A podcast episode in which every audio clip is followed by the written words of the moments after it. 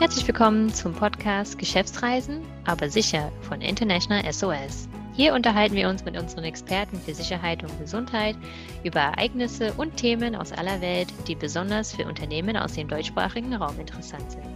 Dieser Podcast richtet sich an Personalverantwortliche, Travel Manager und all diejenigen, die sich mit Dienstreisen und betrieblich bedingten Auslandsaufenthalten beschäftigen. Die Impfungen gegen Covid-19 sind in vielen Teilen der Welt angelaufen und vielerorts wird über standardisierte Impfpässe diskutiert, mit denen Reisende nachweisen können, dass sie gegen Covid-19 geschützt sind. Teilweise sind Privilegien im Gespräch wie eine vereinfachte Einreise für Geimpfte. Was ist bisher bekannt und wie steht es mit dem in der Presse häufig erwähnte EU-Impfpass? Das besprechen wir mit unseren Experten in der heutigen Folge. Mein Name ist Alicia Wiggins und ich freue mich, begrüßen zu dürfen Dr. Stefan Esser, Regional Medical Director für Central Europe. Guten Tag, ich grüße Sie. Und Benedikt Zimmermann, Senior Security Specialist aus unserem Londoner Regional Security Center. Guten Tag, liebe Grüße aus London und vielen Dank für die Einladung. Stefan, Benedikt, wie ist denn der aktuelle Stand im Hinblick auf Covid-19-Impfungen und einen standardisierten Impfnachweis in der EU? Inzwischen wissen wir einige Punkte ja ganz gut. Wir wissen, dass die Impfungen wirken. Sie schützen zuverlässig vor schwerer Erkrankung an Covid und anscheinend nach allem, was wir sehen, auch recht gut vor einfacher Infektion und vor allen Dingen auch vor Übertragung der Krankheit. Und dies scheint für alle Impfstoffe zu gelten. Und damit erscheinen fachlich die Grundlagen dafür geschaffen, die Einschränkungen in vielen Bereichen des täglichen Lebens bis hin zum Reisen eben für Geimpfte zu lockern oder aufheben zu können. Aber hier sind, wie so oft bei Maßnahmen rund um die Covid-Pandemie, nicht nur rein virologisch, medizinisch, epidemiologische Themen relevant, sondern eben auch juristische, soziale und letztendlich politische Aspekte zu berücksichtigen, denn das Ganze ist ja vielschichtig. Ja, die EU-Mitgliedstaaten haben sich jetzt im April darauf geeinigt, dass ein einheitlicher Coronavirus-Impfnachweis für Reisen innerhalb Europas tatsächlich kommen soll. Ab Ende Juni soll ein sogenanntes grünes Zertifikat Informationen zu Impfungen und Testergebnissen bescheinigen, aber auch zu überstandenen äh, Corona-Erkrankungen. Wichtig ist hier die Unterscheidung zwischen diesem Zertifikat und den gelben Impfpässen, die es ja schon lange gibt und für die auch schon seit einigen Jahren an einer eine digitalen Version gearbeitet wird. Für Reisen mit einem grünen Zertifikat könnten dann Tests oder Quarantänepflichten entfallen. Die EU-Staaten müssten damit gegenseitig ihre Impfzertifikate anerkennen, entsprechende Rechte gewähren und somit Reisen erleichtern. Damit folgt die EU internationalen Entwicklungen, die es sowohl in Europa als auch in anderen Ländern bereits umfangreich gibt. Gibt es bereits Privilegien für geimpfte Personen bzw. geimpfte Reisende? Ja, mehr als zwei Dutzend Staaten haben bereits ausdrückliche Ausnahmen von Reisebeschränkungen für Geimpfte und es werden auch regelmäßig mehr. Griechenland zum Beispiel erlaubt jetzt seit dem 19. April eine Ausnahme von der Testpflicht für geimpfte Einreisende, wenn sie aus der EU oder manchen Drittstaaten kommen.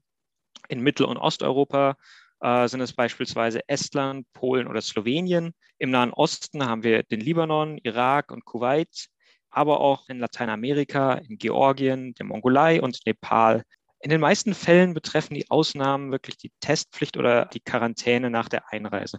Es gibt aber auch Erleichterungen bei der generellen Einreise- und Ausreisebeschränkungen, wie in Georgien oder Moldawien oder bei der Visaerteilung.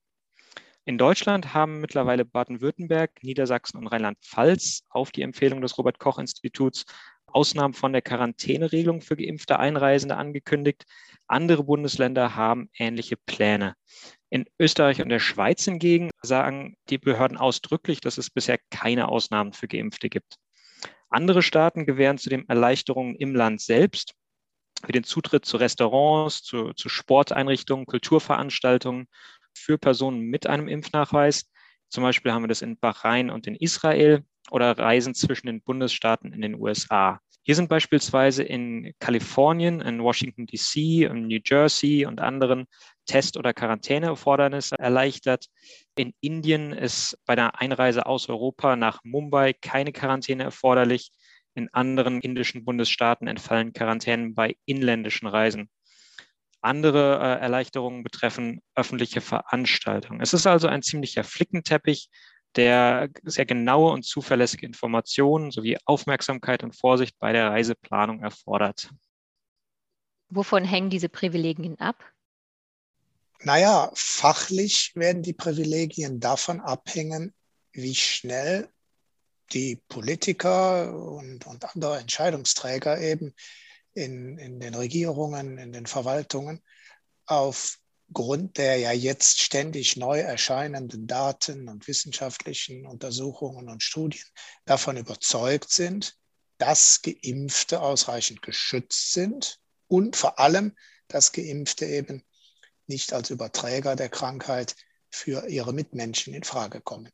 Denn das ist ja die Grundlage für die derzeitigen Einschränkungen, und wird dann auch die Grundlage sein, diese Einschränkungen wieder Schritt für Schritt nach und nach aufzuheben. Wie gesagt, vieles deutet darauf hin und entsprechend erwarten wir zunehmend Lockerungen für Geimpfte. Vieles deutet darauf hin, dass Geimpfte nicht mehr Überträger sind. Interessant wird es dabei zu lernen, wie lange der Impfschutz vorhalten wird. Denn äh, dies hat natürlich entscheidenden Einfluss auf die Dauer der Lockerungen für Geimpfte. Hier müssen wir sicherlich noch weitere Studienergebnisse, weitere Daten abwarten. Da sind wir einfach aufgrund der dann doch noch nicht so lange andauernden Pandemie einfach noch nicht in der Lage, das beurteilen zu können. Bei den äh, Reisebeschränkungen steckt wie so oft der Teufel im Detail. Derzeit akzeptiert nicht jedes Land auch jede Impfung. In Europa oder in Deutschland akzeptieren zum Beispiel Niedersachsen und Baden-Württemberg, aber auch Polen, Island und Slowenien äh, nur Impfstoffe, die in der Europäischen Union zugelassen sind. Also werden Erleichterungen nur Reisenden gewährt, die mit einem in der EU zugelassenen Impfstoff geimpft sind. In Griechenland hingegen wird auch äh, Sputnik, Sinovac, Sinopharm aus China und Russland akzeptiert.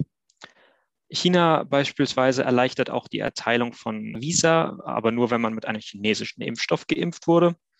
Und andere Aspekte, die zu berücksichtigen sind, die Fristen. Da äh, viele Länder erfordern, dass mindestens 10, 14 oder 28 Tage seit der zweiten Impfdosis vergangen sind oder wie in Estland äh, nicht mehr als sechs Monate oder wie in Rhode Island in den USA nicht mehr als 90 Tage seit der letzten Impfung äh, vergangen sein dürfen. In Slowenien gibt es zum Beispiel eine Kombination aus diesen Faktoren. Da hängt die Frist vom Impfstoff ab. Katar hingegen akzeptiert nur Impfungen, die im eigenen Land vorgenommen wurden. Generell sollte also vor einer Reise sichergestellt werden, dass der eigene aktuelle Impfstatus im Zielland auch so akzeptiert wird und so zur Erleichterung führen kann. Du hast es vorhin erwähnt, Benedikt, aber das klingt ja wirklich nach einem Flickenteppich. Ist denn mit einer Vereinheitlichung der Regeln zu rechnen? Es gibt eben noch kein einheitliches Verständnis dafür, wie hoch der Schutz ist. Und deswegen gibt es auch bei weitem noch keine einheitlichen Regeln. Die Beurteilung ist unterschiedlich je nach Land, je nach Behörde. Dabei wären solche einheitlichen Regeln gar nicht so ungewöhnlich. Wir kennen das ja alle seit vielen Jahren bei der Regelung rund um die Gelbfieberimpfung. Hier war das klar und international akzeptiert, dass bestimmte Länder für die Einreise eine Gelbfieberimpfung erwarten. Nigeria, Brasilien teilweise für bestimmte Regionen, asiatische Länder bei Einreise aus Gelbfieberpandemiegebieten. Und bestehender Impfschutz wird zehn Tage nach der Gelbfieberimpfung international anerkannt. Es wird nicht nach der Art des Impfstoffs gefragt. Es wird nicht gefragt, ist gegen Gelbfieber in Deutschland, in Österreich, in den USA oder in Brasilien geimpft worden. Es wird nicht gefragt, welcher Impfstoff wurde verwendet. Aber die WHO verlangt, dass die Staaten die Zulassung als Gelbfieberimpfstelle regulieren. Ähnliche Regelungen gab es zeitlich und lokal begrenzt auch zu Typhus, zu Cholera oder zur Poliomyelitis der Kinderlähmung. Der Vorteil bei diesen Impfungen ist natürlich, dass wir sehr gute Kenntnisse zu der Dauer des Impfschutzes haben, auch wenn der Impfschutz bei Cholera- und Typhus-Impfungen sicher deutlich geringer ist als bei den aktuellen, bei den derzeit eingesetzten Covid-Impfstoffen. Wir rechnen damit, dass es hier zu einer Harmonisierung und zu einem gemeinsamen länderübergreifenden Verständnis kommen wird, hoffentlich auch angeregt und getriggert durch die Weltgesundheitsorganisation und dann mit und mit eben die Vereinheitlichung sich aus dem Vorliegen von fachlichen Daten entwickelt. Von der Regulierungsseite gibt es ansonsten selbst innerhalb Deutschlands äh, derzeit noch keine einheitliche Regelung. Quarantäne ist Ländersache, also müssen auch beschlossene Änderungen erstmal in Landesrecht überführt werden. Auch in anderen föderal organisierten Staaten wie in den USA und in Indien sind eben die Unterschiede zwischen den einzelnen Bundesstaaten teils noch größer. Auch hier keine Einheitlichkeit. In der EU wird es, wie gesagt, noch bis Ende Juni dauern, bis dieses grüne Zertifikat wirklich kommt. Auch hier eine einheitliche Regelung noch in weiter Ferne. Was es in der EU nicht geben wird, ist eine ausdrückliche Pflicht zur Impfung für Reisende, was es ja in anderen Regionen für andere Krankheiten, wie gerade durch Dr. Esser angesprochen, bereits durchaus gibt. Es soll nach wie vor nur bedeuten, dass geimpfte Personen von existierenden Beschränkungen ausgenommen werden. Was empfiehlt ihr also unseren Zuhörerinnen und Zuhörern, wie sie ihre Reisenden am besten vorbereiten könnten? Ob mit oder ohne Erleichterungen. Aus medizinischer Sicht ist es ja ohnehin empfehlenswert, sich gegen Covid impfen zu lassen, sofern keine anderen medizinischen Gründe ganz individuell dagegen sprechen.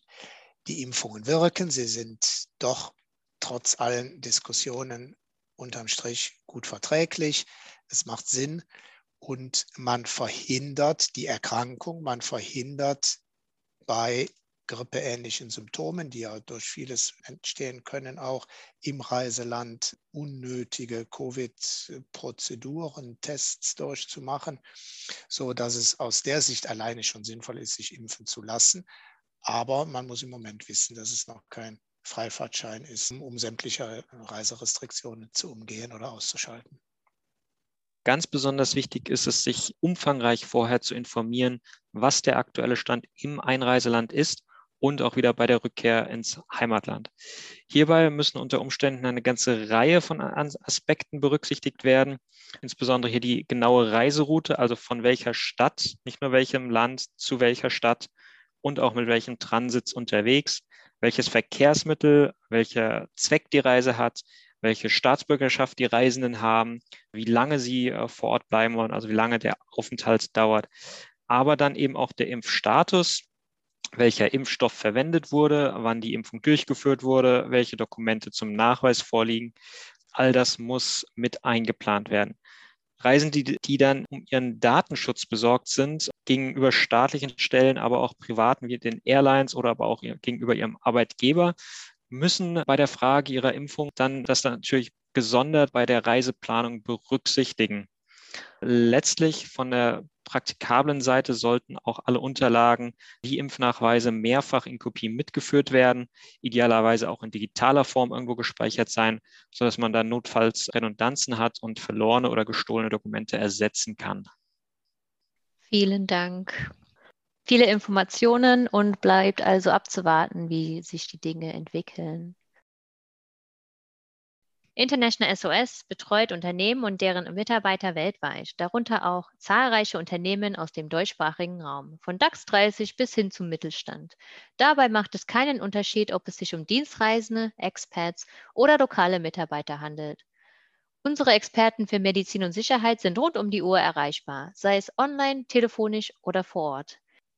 Um Sie und Ihre Mitarbeiter bestmöglich zu unterstützen, hat International SOS eine Reihe von Lösungen entwickelt, die auf die einzelnen Phasen einer Pandemie zugeschnitten sind. Im Rahmen eines Webmeetings am 12. Mai möchten wir Ihnen diese Ansätze zum Schutz der Gesundheit und Sicherheit Ihrer Belegschaft vorstellen. Weitere Informationen sowie den Link zur Anmeldung finden Sie wie immer in unseren Show Notes. Vielen Dank für das Gespräch, Stefan, und vielen Dank an Benedikt. Sehr gerne. Gute Reise weiterhin. Ja, vielen herzlichen Dank für die Einladung. Ich hoffe, es war informativ und hilfreich und wir freuen uns auf jede Anfrage zu weiteren Informationen. Wenn Sie Mitarbeiter haben, die international unterwegs sind oder vielleicht auch selbst dienstlich reisen und dieser Themenkreis für Sie relevant ist, dann freuen wir uns, wenn Sie auch beim nächsten Mal mit dabei sind und uns Feedback oder Bewertungen zu unserem Podcast geben, damit wir die Serie weiter verbessern können. Falls Sie Ideen oder Wünsche für zukünftige Themen haben, schreiben Sie uns gerne eine E-Mail unter germany at internationalsos.com. Weitere Informationen, Publikationen zum Download und Sicherheitsberichte finden Sie unter www.internationalsos.de. Vielen Dank fürs Zuhören und bleiben Sie sicher.